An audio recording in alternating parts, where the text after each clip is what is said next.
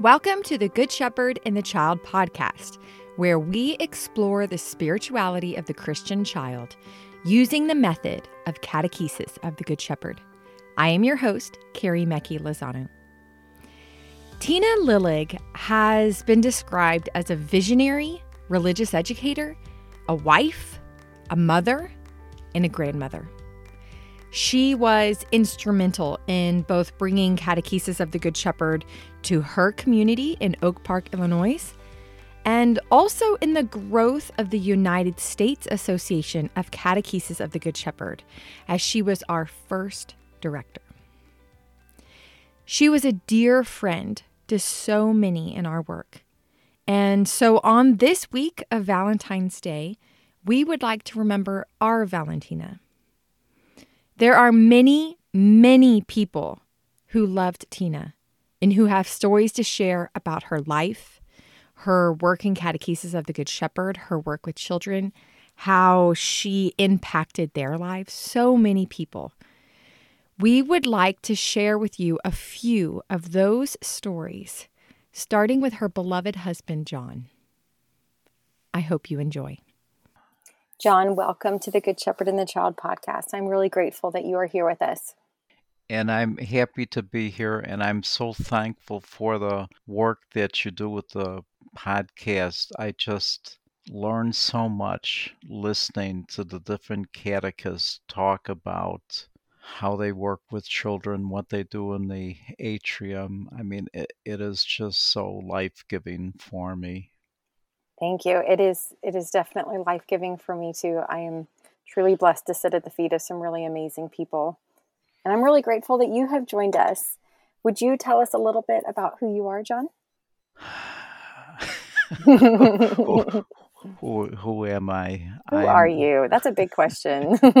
yeah, I, I I ask that myself a whole lot, uh, especially after Tina died, and after I lost my job in the same year, mm. I ask myself, "Who am I?" Mm-hmm.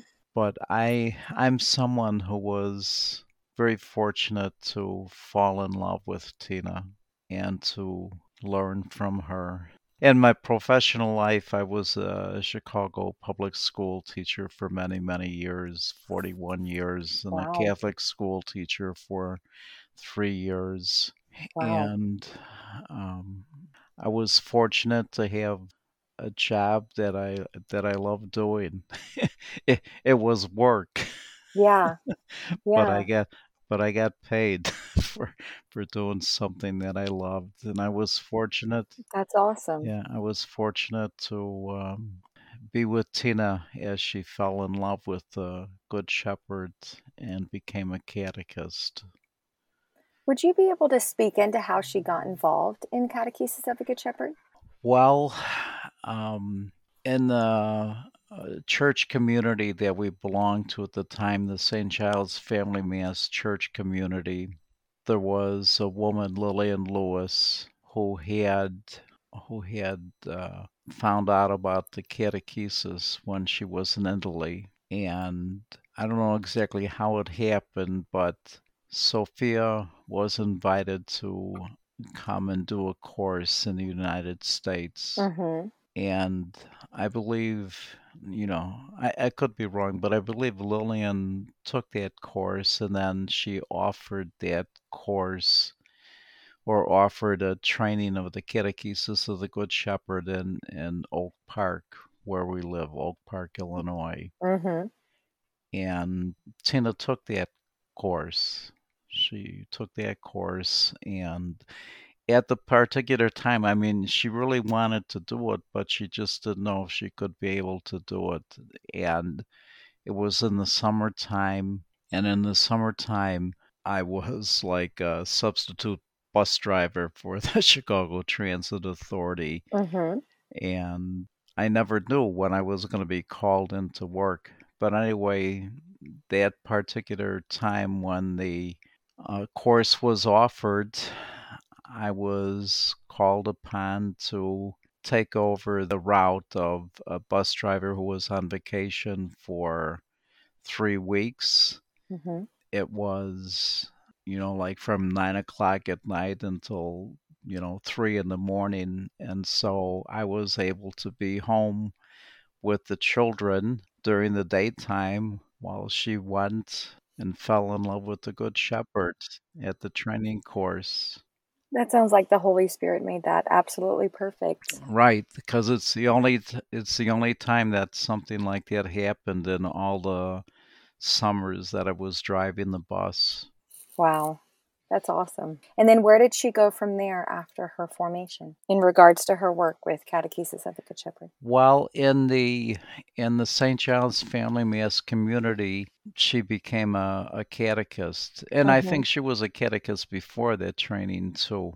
Uh, and anyway, at, at that particular time, we didn't have any dedicated atriums other than you know the basements and the attics and the Mm. living rooms of different people's homes. I I remember the first atrium I worked in with her, and it was uh, someone's dining room, and we would I would come home from school, and we would go there, and we would vacuum and clean up the place and set up the materials for the children and afterwards we would res- restore it to the living room that it was Wow. That's a lot of work. well you know it was when you fall in love with someone you do whatever to get to know them better so you were a co-catechist with Tina for a while. for for many years i was for many years and uh, she continued to go to training classes you know met rebecca and other people Mm-hmm. and an association started association of the catechesis of the good shepherd Mm-hmm. So, from your perspective as her husband, how did you see her involvement in this work and her involvement with children affect her life? Well, this prayer, which was really not written as a prayer, but it was part of like a um, informal talk that Pedro Arrupe, was the uh, at one time the head of the Jesuits, and his words are falling in love with God. Nothing is more practical than finding God, that is, than falling in love in a quite absolute final way. Mm-hmm. What you are in love with, what seizes your imagination, will affect everything.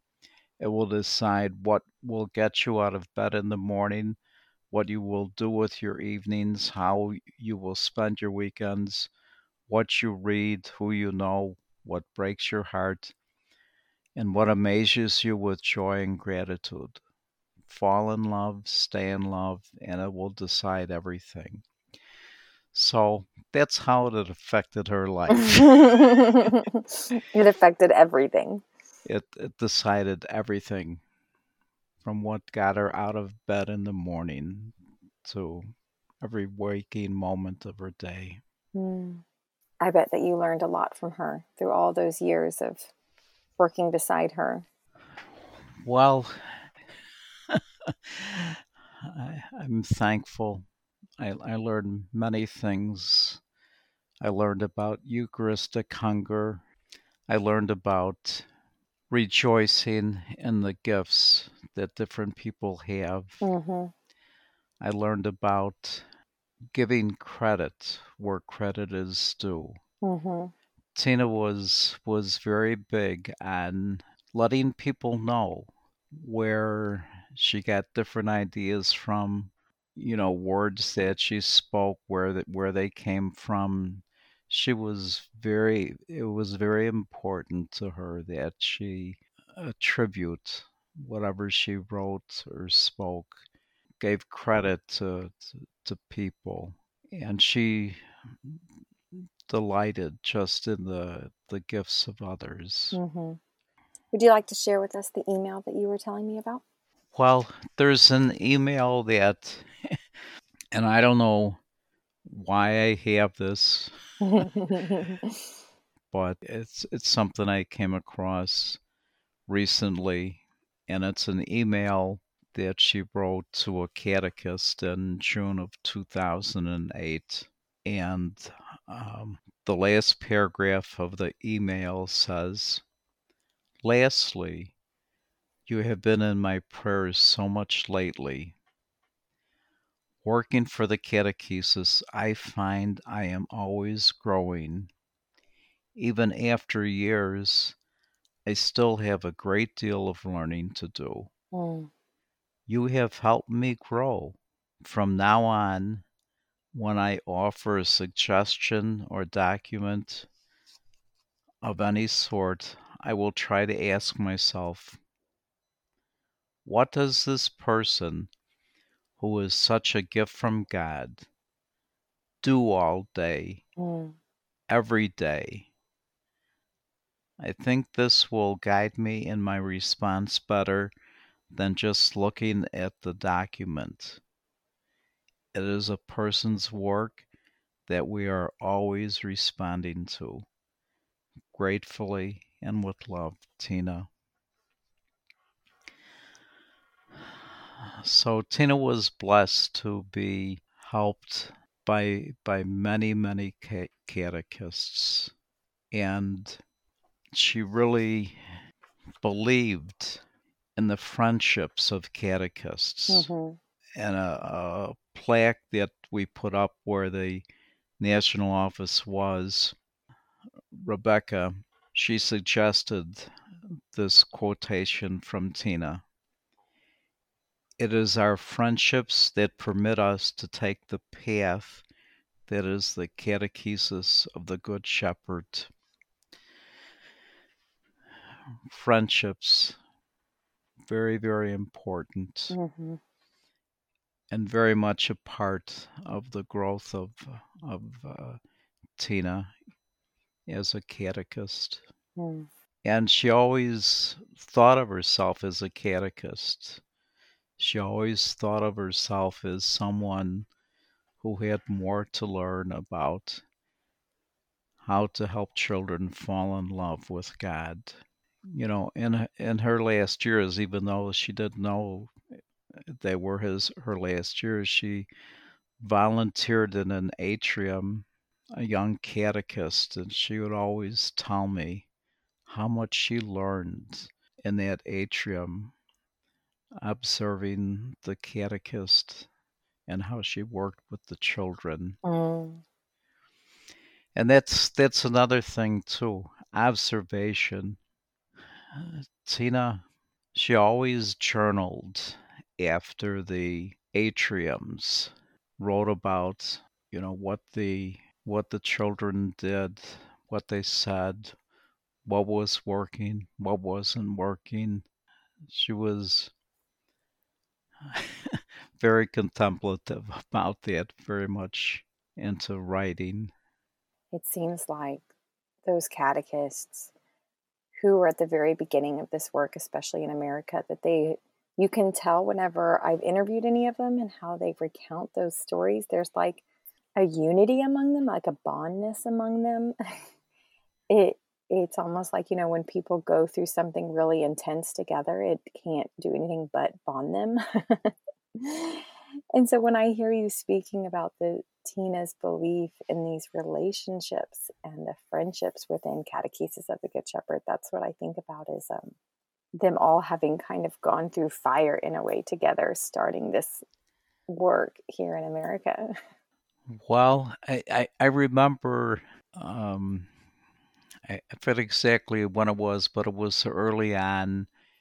And I remember her talking about like the catechesis probably wouldn't catch fire in the church because it required mm-hmm. so much work, mm-hmm. Mm-hmm. So, so, much single-mindedness mm-hmm.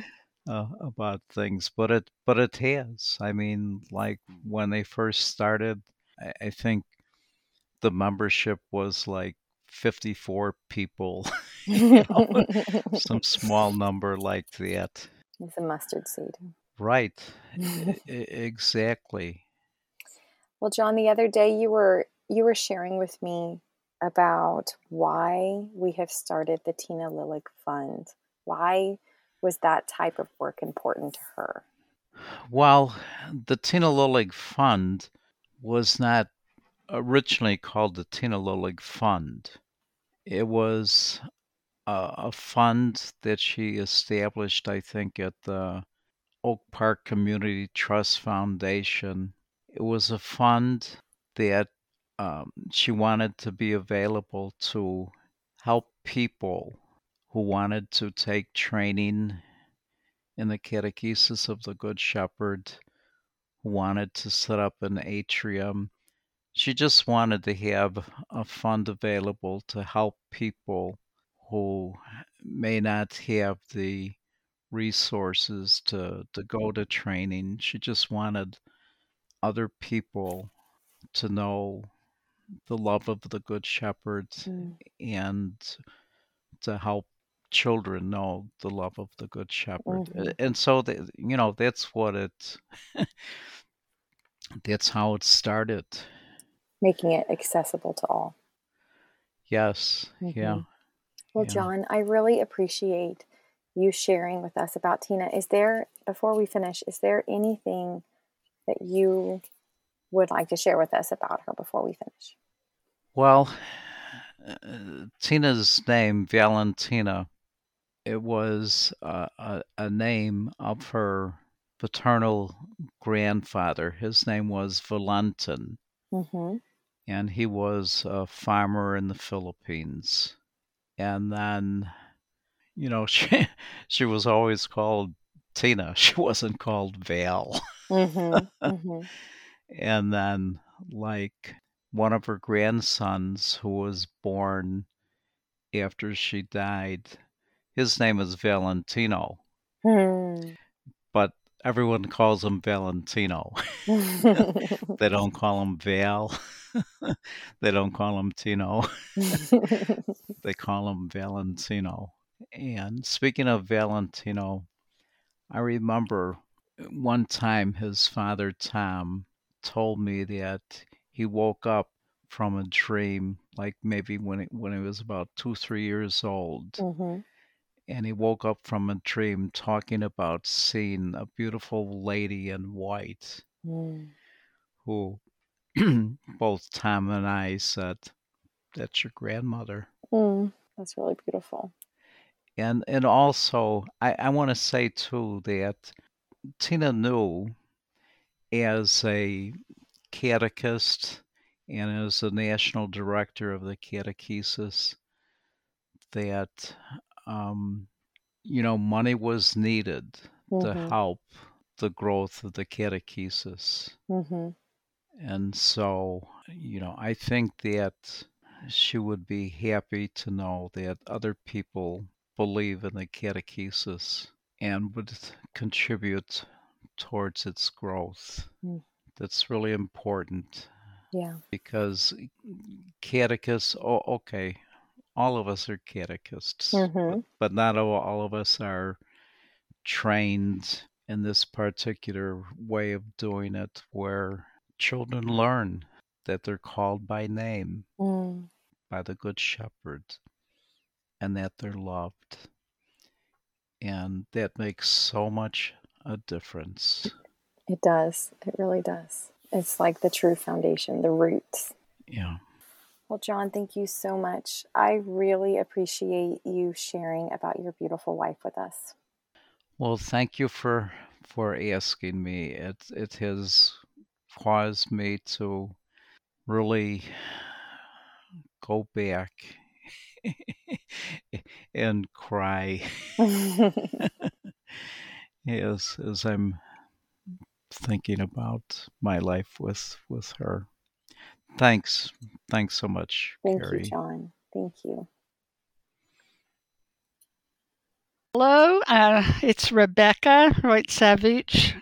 I'm very happy I am to have the opportunity to remember and speak a word about my beloved friend, Tina Lillig.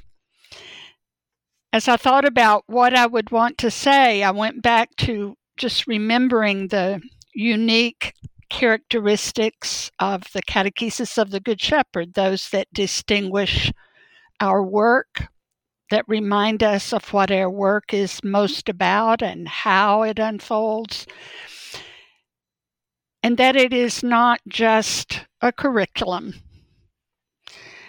It is as much a particular spirit in which we offer the kerygma to children and adults.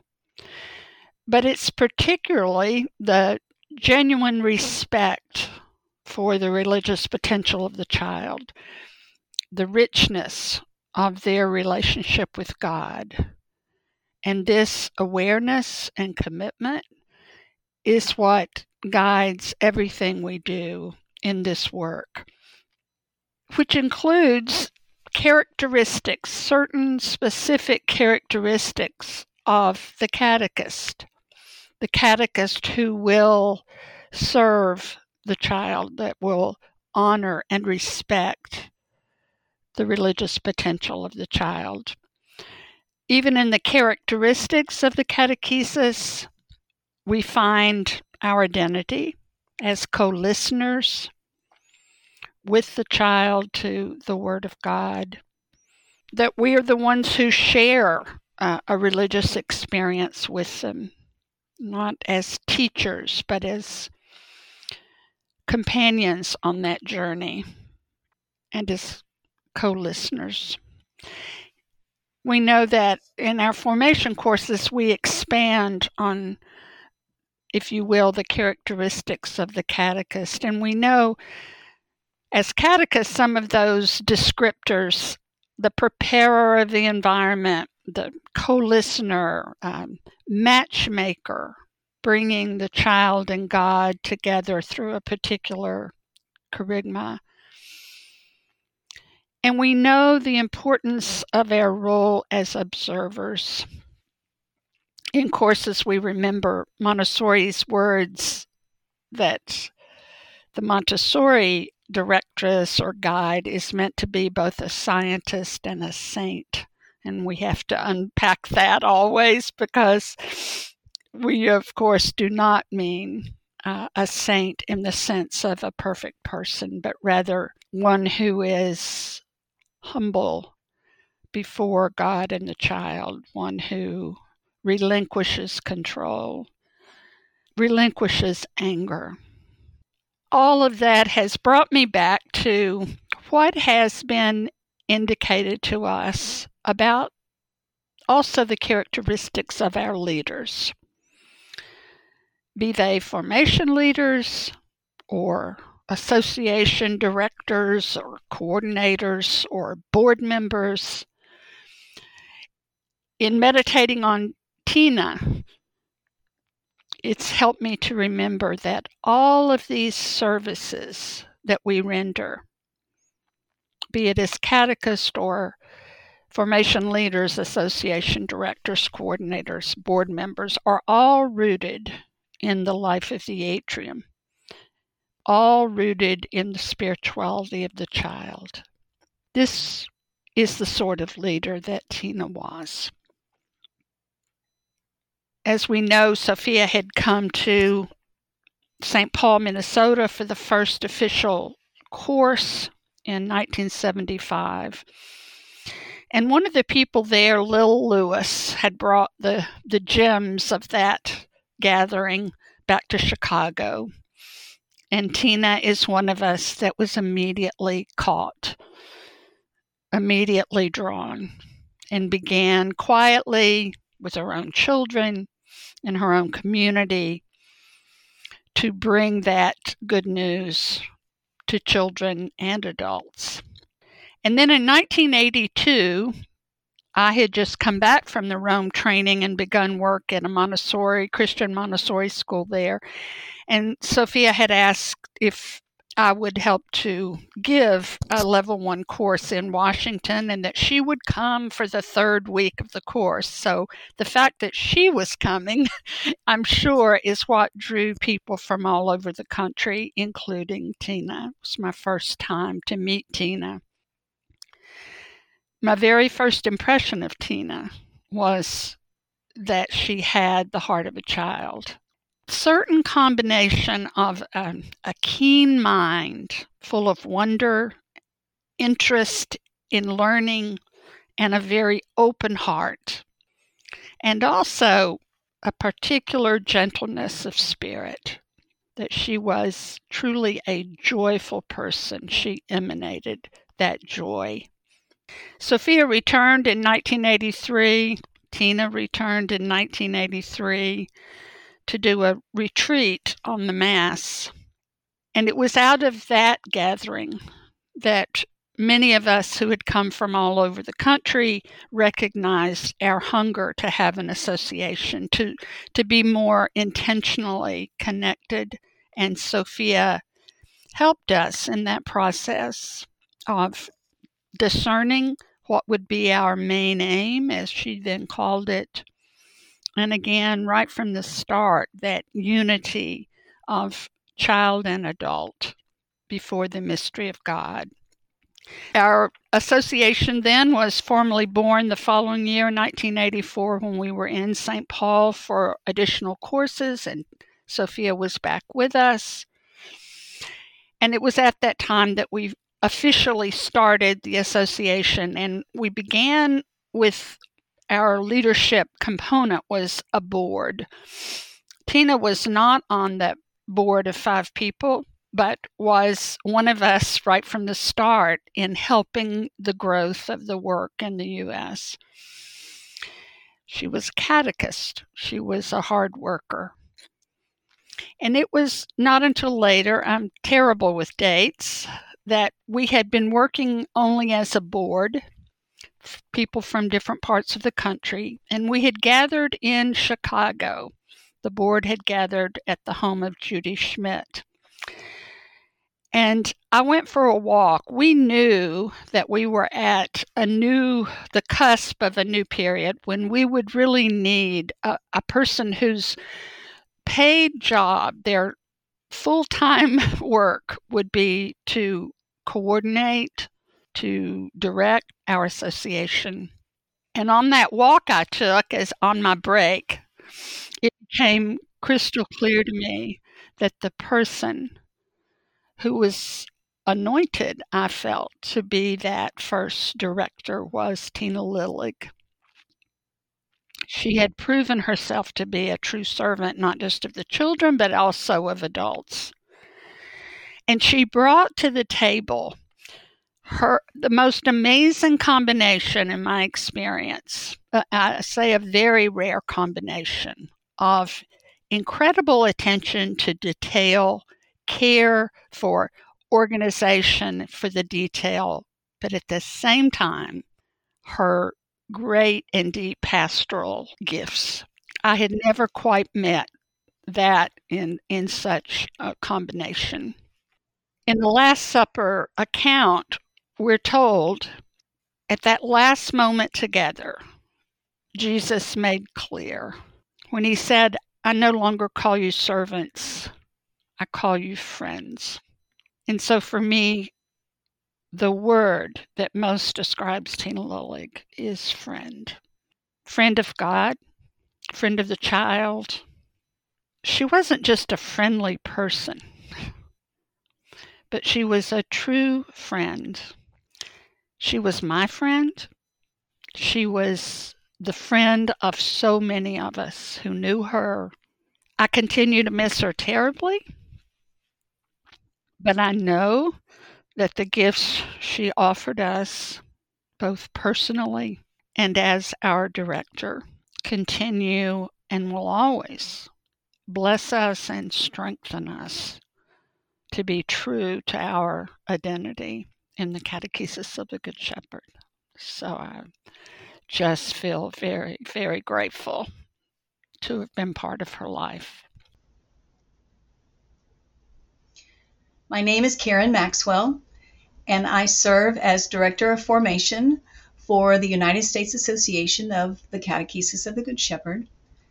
It's a position that I've held since 2004, so coming upon about 18 years.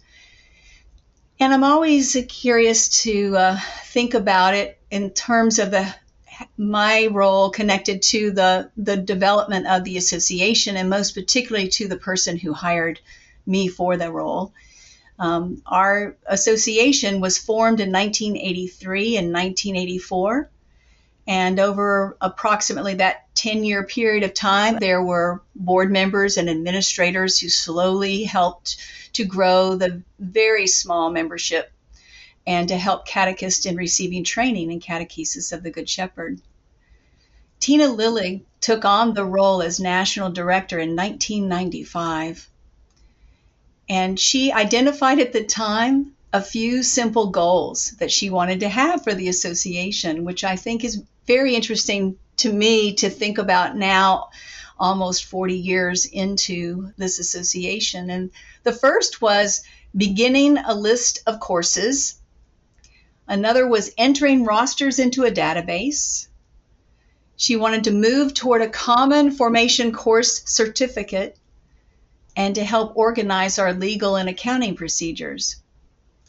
But I have to tell you that her impact as the national director reached so much further than these practical concerns. The office was very small in those early years with Tina and one other staff person. I think they carried that office along with lots of volunteers and a, and a working board. But as the work of the association grew, there was a need to add more part-time staff. They just couldn't handle all of the, the work. I believe that I was maybe the fourth person who was hired as a sta- on staff, but I was part-time and uh, I was hired in 2004. And it was a new position to be ha- to have a director of formation was a new position. So in a way, they kind of were hoping that this would be a position that would be uh, meet some of the demands for um, helping to coordinate organize um, formation across the country. But it was also new in the fact that they were willing for it to be a, a role that could be served outside of the office in Illinois, which was in Oak Park, Illinois at the time, because I live in Georgia and the association was based in Oak Park. So I was really appreciative of the fact that they would not only hire me for this role, but that Tina would hire me for this role, but also that she was great, uh, willing to trust in my ability to serve from such a long distance. Tina had such a gracious and gentle way of listening and talking with people, whoever called, and she welcomed many to this work of catechesis of the Good Shepherd. So she ended up serving a great deal as my mentor in many ways in helping to guide me in this role. I think that Tina has a particular heart and gift for how to advance an understanding of the catechesis of the Good Shepherd through her graciousness, through her way of listening and talking with people. But she also did that through the written word. And what I mean by that is she was instrumental in working with liturgy training publications to to get several of our Catechesis of the Good Shepherd books published over the years. In fact, quite a few books were published under her leadership. And we have continued to work towards providing numerous publications in Catechesis of the Good Shepherd as a result. But I think it's one of her legacies. She loved she was an editor in many ways, but she loved writing. Um, she served as the editor of the journal, and she worked with a wonderful team of catechist and formation leaders in her area. And they would identify the themes of the journals each for each year. They would invite writers for the articles, and they would edit the articles and get the issues published. We are also very fortunate with these journals in that they include articles that are written by Sofia Cavalletti and some also by Gianna Gobbi and some others who were leaders at the time in, in Catechesis of the Good Shepherd. So these were articles that were in addition to the books we have by our co-founders, by Sofia Cavalletti and Gianna Gobbi. So they gave us yet another way to glean the insights in the heart of Catechesis of the Good Shepherd and to hear their voices. And I'm really grateful for those journal articles. I pour over them very frequently, I use them in courses. I'm deeply grateful to Tina for her countless hours of work that she did to lead our association. You know, the other thing that I think is interesting about Tina is that she wrote that the same way that there was a desire at the very beginning with this very small group of catechists who wanted to form an association in 1983, that desire to help children hear the loving voice of the Good Shepherd and to help catechists, families, parishes, the church, and many others hear that voice with the children. But I love that that that's what we're about. We're we're wanting to help children hear that loving voice of the Good Shepherd, and we want to help um, adults in many different facet areas to hear that voice with children. Tina would also write articles as well, and there was one in particular that I returned to over and over again, and it's an article that's in the 2000 journal on the necessity of friendship for the catechist. I think it, it's one that exemplifies another another desire of Tina's to help us remember. And so I really love hearing her voice in this article. And that is to value the community of friendship that we have through Catechesis of the Good Shepherd. She understood that this was important to Sofia Cavalletti and Gianna Gobbi um, it was Sofia in 1993 at the first international gathering in Rome who talked about the unique friendship that we have as catechists that seems to transcend distance and time. And I really can understand that because having been receiving my own formation as a catechist over the years, and, and I had to go to various states to do that, and would meet people there who I still know and still am friends with. Um, it, it's it's profoundly um, meaningful to me to be able to look back after all these years and still know how much it meant to me to have those friends, those catechists as friends from the be- beginning of our courses when we really didn't know what we were doing in catechesis of the Good Shepherd, you know, when we were doing our formation so I really I think Tina brings that out, and that article is so beautiful, and I really would encourage anybody to try to to find that um, to read that article. You know, Tina showed me the beauty of friendship, as well as the wisdom of being a mentor, and I just have to say I'm so deeply grateful to her for that. My name is Ann Garrido, and I can't even remember exactly my earliest memories of Tina. Mostly for me, she was a voice that I encountered on the telephone. So I remember as a pretty new catechist calling her and asking her some questions about things. And what I most remember about Tina is that she was somebody who was always looking for people's gifts. You know, in Catechesis of the Good Shepherd, we talk about this idea of gift and response.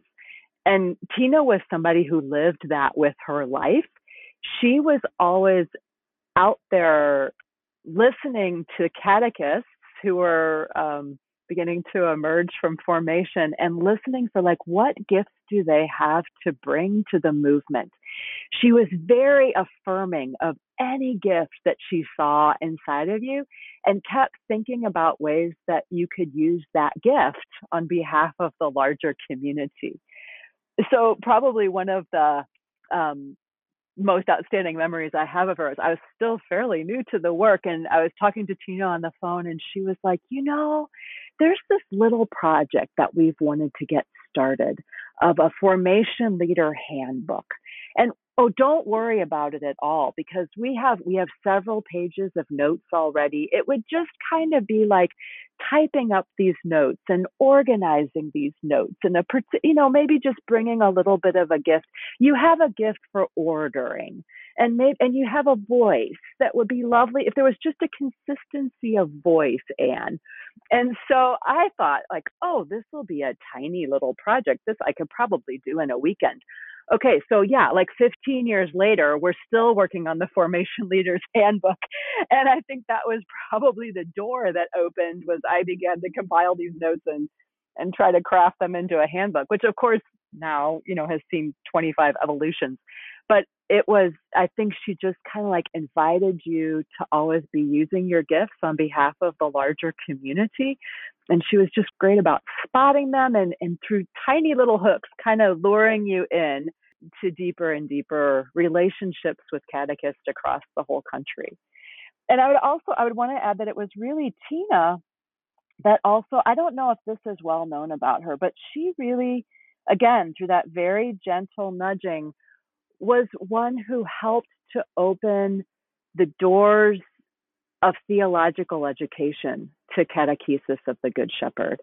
Um, it was kind of one of the goals of the board, I think, for a period of time to be able to introduce catechesis of the Good Shepherd within institutions of higher learning and being able to get it inside the doors of universities or colleges or grad schools. It's not it's not an easy thing to do. But Tina herself, uh, having a master's in pastoral studies from CTU, she was one of the first people who kind of opened the door at Catholic Theological Union to be able to do a formation course there and allow people to receive credit for it. And the fact that she and this small team were able to do that at CTU, then it opened the door. Like I was able to go at Aquinas to our dean and be like, well, you know, CTU already did this. And then if another school's done it, like then the administration's more open to it.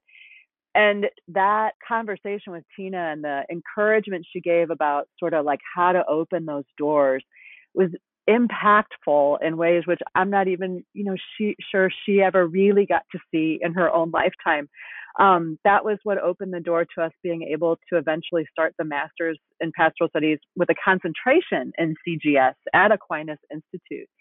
And I know that our deep, deep hope was that she had promised to come to the graduation of the first cohort. And that was something that the members of the very first cohort were anticipating. And she uh, passed away just shortly before that happened. But it was as if she was so present with that cohort all the way through, continuing to nudge gifts and to invite people to fuller service within the association. And that so many people from that first group of students that she particularly mentored um, found themselves in a space where they were prepared for greater you know leadership and service within the organization and i i like to always think of that as tina having her hand in that in some way, shape, or form. So I'll always be so grateful for her gentle mentoring in life. My name is Rachel Fallman. I am, you know, a longtime resident of um, Oak Park, and I got involved in Catechesis of the Good Shepherd, mostly, again, through the Holy Spirit. So I was a fourth grade catechist and I was really struggling and frustrated. I was using a uh, book based program that our parish used, and uh, it just really was not connecting with the children. And so I just kept wondering to myself as I was going through this experience with fourth graders, preparing them for reconciliation. I just kept asking myself, why is this so hard? Why is this so flat with the children? There was just nothing that excited the children, made them interested, helped encourage them in their relationship with God. And I was really just struggling as a catechist who was just given a book and a room full of kids and said, told to just told to go. So, just in talking to my friends about this, and actually, one of my very, very dear friends is a Montessori directress, and after hearing me talk about it for a few minutes, she just sort of looked at me and she said, Rachel, you know that there is a Montessori catechesis, don't you?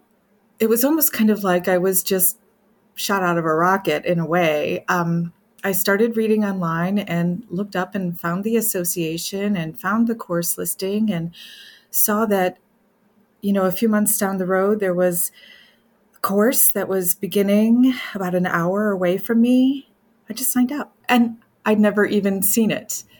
So I took the whole course it was just amazing. Each session was better than the last one, and it just kept going and going and going. And finally, when I actually saw the presentation of the Eucharistic presence of the Good Shepherd. So, on the last day of the course, as my formation leader is handing me my certificate, she says to me, Oh, you're from Oak Park, aren't you? And I said, Yes. And she's like, Do you know Tina Lillig? I'm like, No.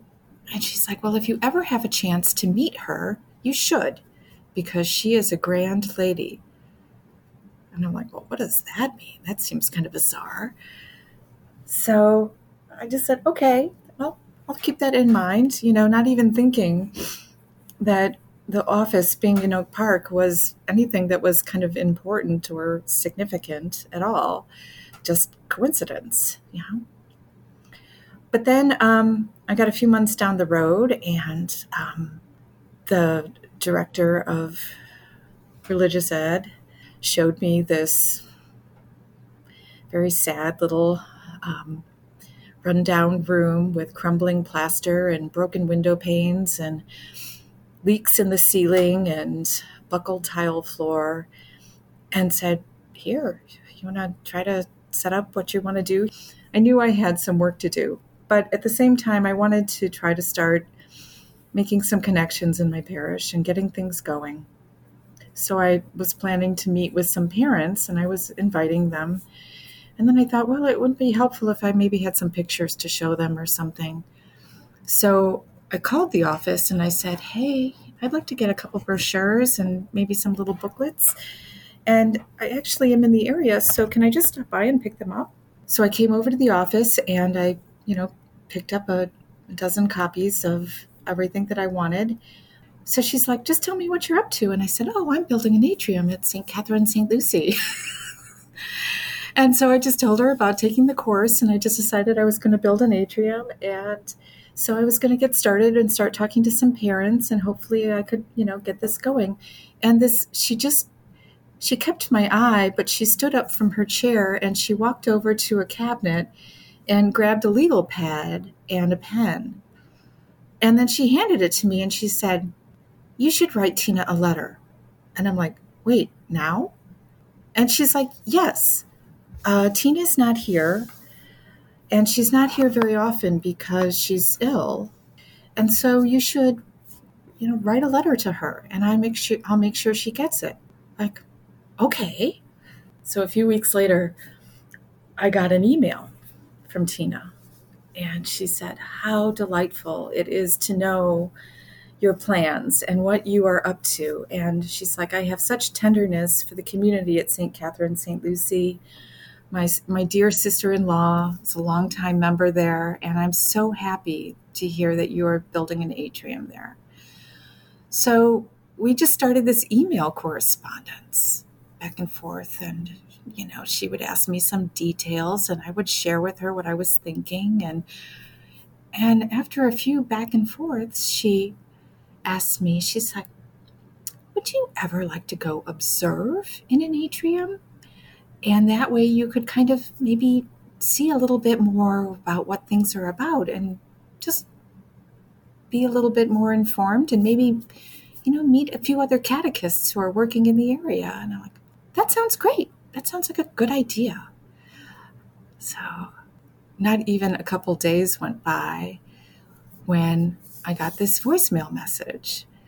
And this woman at the other end said, Hi, my name is Peggy Plastina, and I'm the catechesis coordinator for the St. Giles Family Mass community.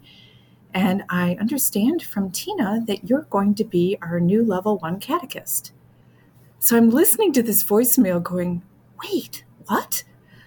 You know, because there was such a disconnect between what I thought I was saying and what, you know, and then here I'd already been kind of like pronounced. And I'm like, I was like, okay, I'm in it. I'm okay. So I did the open house. I met my new partner, and she had been a rather seasoned catechist in level one for a number of years.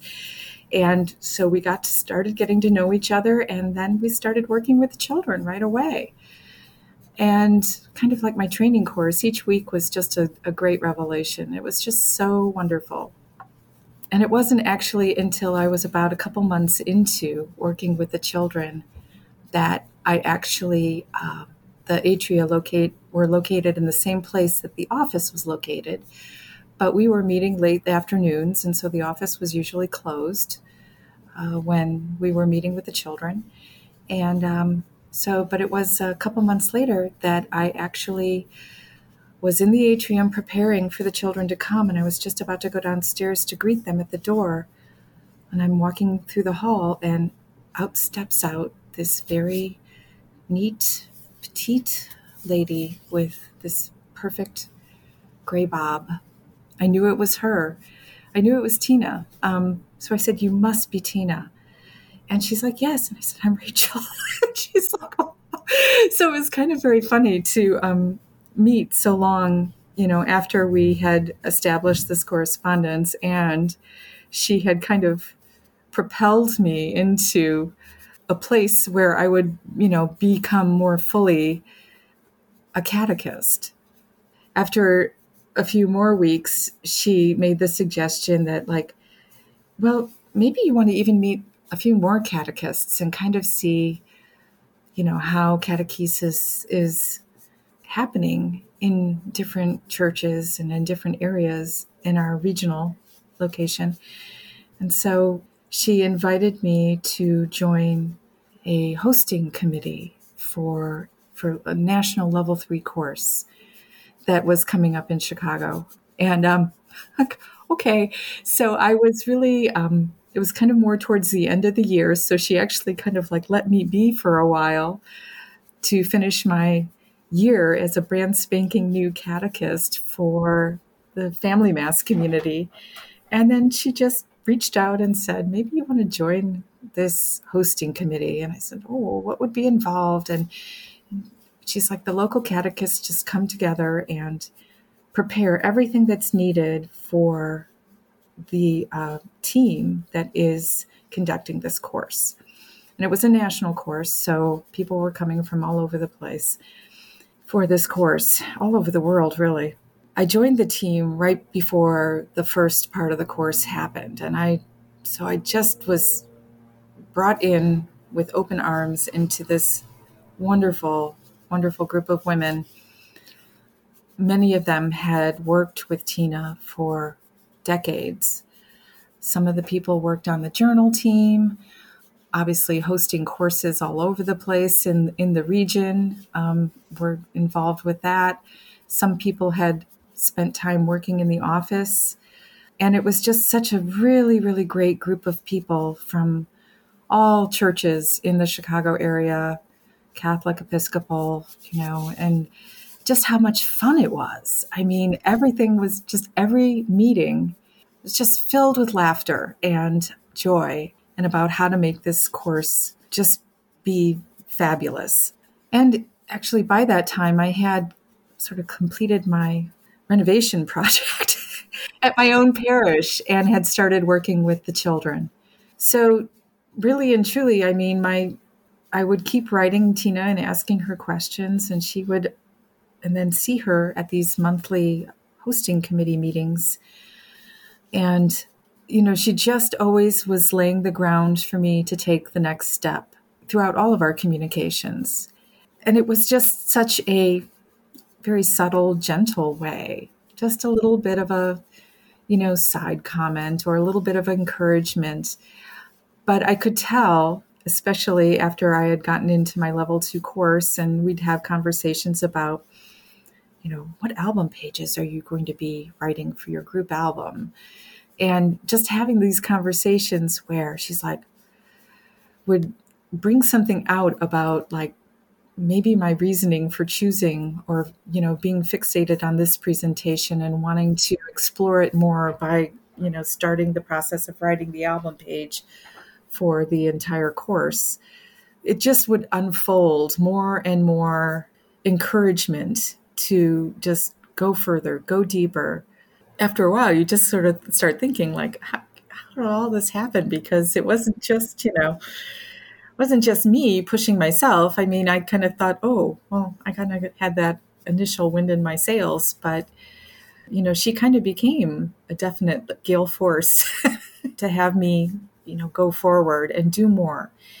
And she recognized, obviously, in me that I was, you know, completely in love with this work and wanted to to do more. And so she would set things up that like well maybe you should take this step. Maybe you should go here and and have this experience. Maybe you should. And almost so that i never like had a moment where i'm like wait a minute. You know she's she's pushing me. I don't like that. I'm going to say no. I never had that. And i just realized after a while like wow she you know once i kind of started to know her story and her history i said she's just become a master at this because of her years of experience at um, encouraging people to be involved in CGS, in encouraging people to become catechists, encouraging people to include their children in their church's religious ed program. She just, by that, by the time that I met her, which was late in 2007, you know, she had really just mastered it. You know, mastered how to, you know, get people to to move forward and move into strange and new and perhaps uncomfortable areas and and then just, you know, blossom in it. So she had a real gift, I think. So in her last thing that she kind of tried to convince she I say try, what a joke. She convinced me to do was to actually accept a position with the with the national office, with the association. She came to me and she took me out to lunch and she said, I think you would be perfect to come to the, the association on a part time basis and work on development, on fundraising. And I'm like, I don't know anything about that. Nothing. I don't have any background in that. I don't I don't even see where you would say that that would be you know something that would be a good idea or a good fit. I was in transition in my my work life and she knew that. And so she reached out and well basically by the end of the lunch, I mean, she had me totally in agreement that I would come to the association and work in development. And that took a little bit more convincing, but she was able to do it. And, you know, mostly it was that, you know, we will walk this journey together. And, you know, a lot of it was involving in like, you know, we're going to look for sources for getting you, you know, trained on how to write grants and we'll start small. And it was really only a part time position. And, and then we will work into it together. Even though I had never done any kind of work like that at all, so she had me totally convinced that I would be, you know, an excellent development director for the association.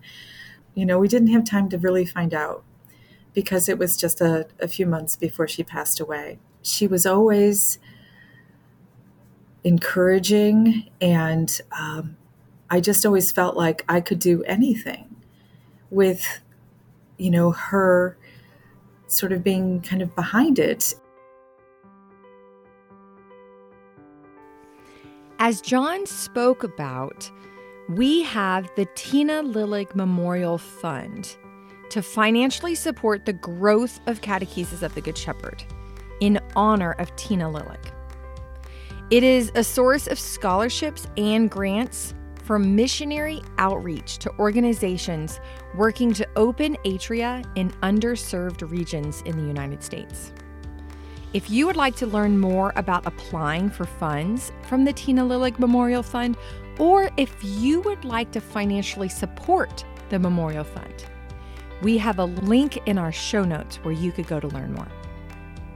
We also have a link in our show notes to the book that Tina wrote for us Catechesis of the Good Shepherd in the Parish Setting, as well as some articles that were written by her.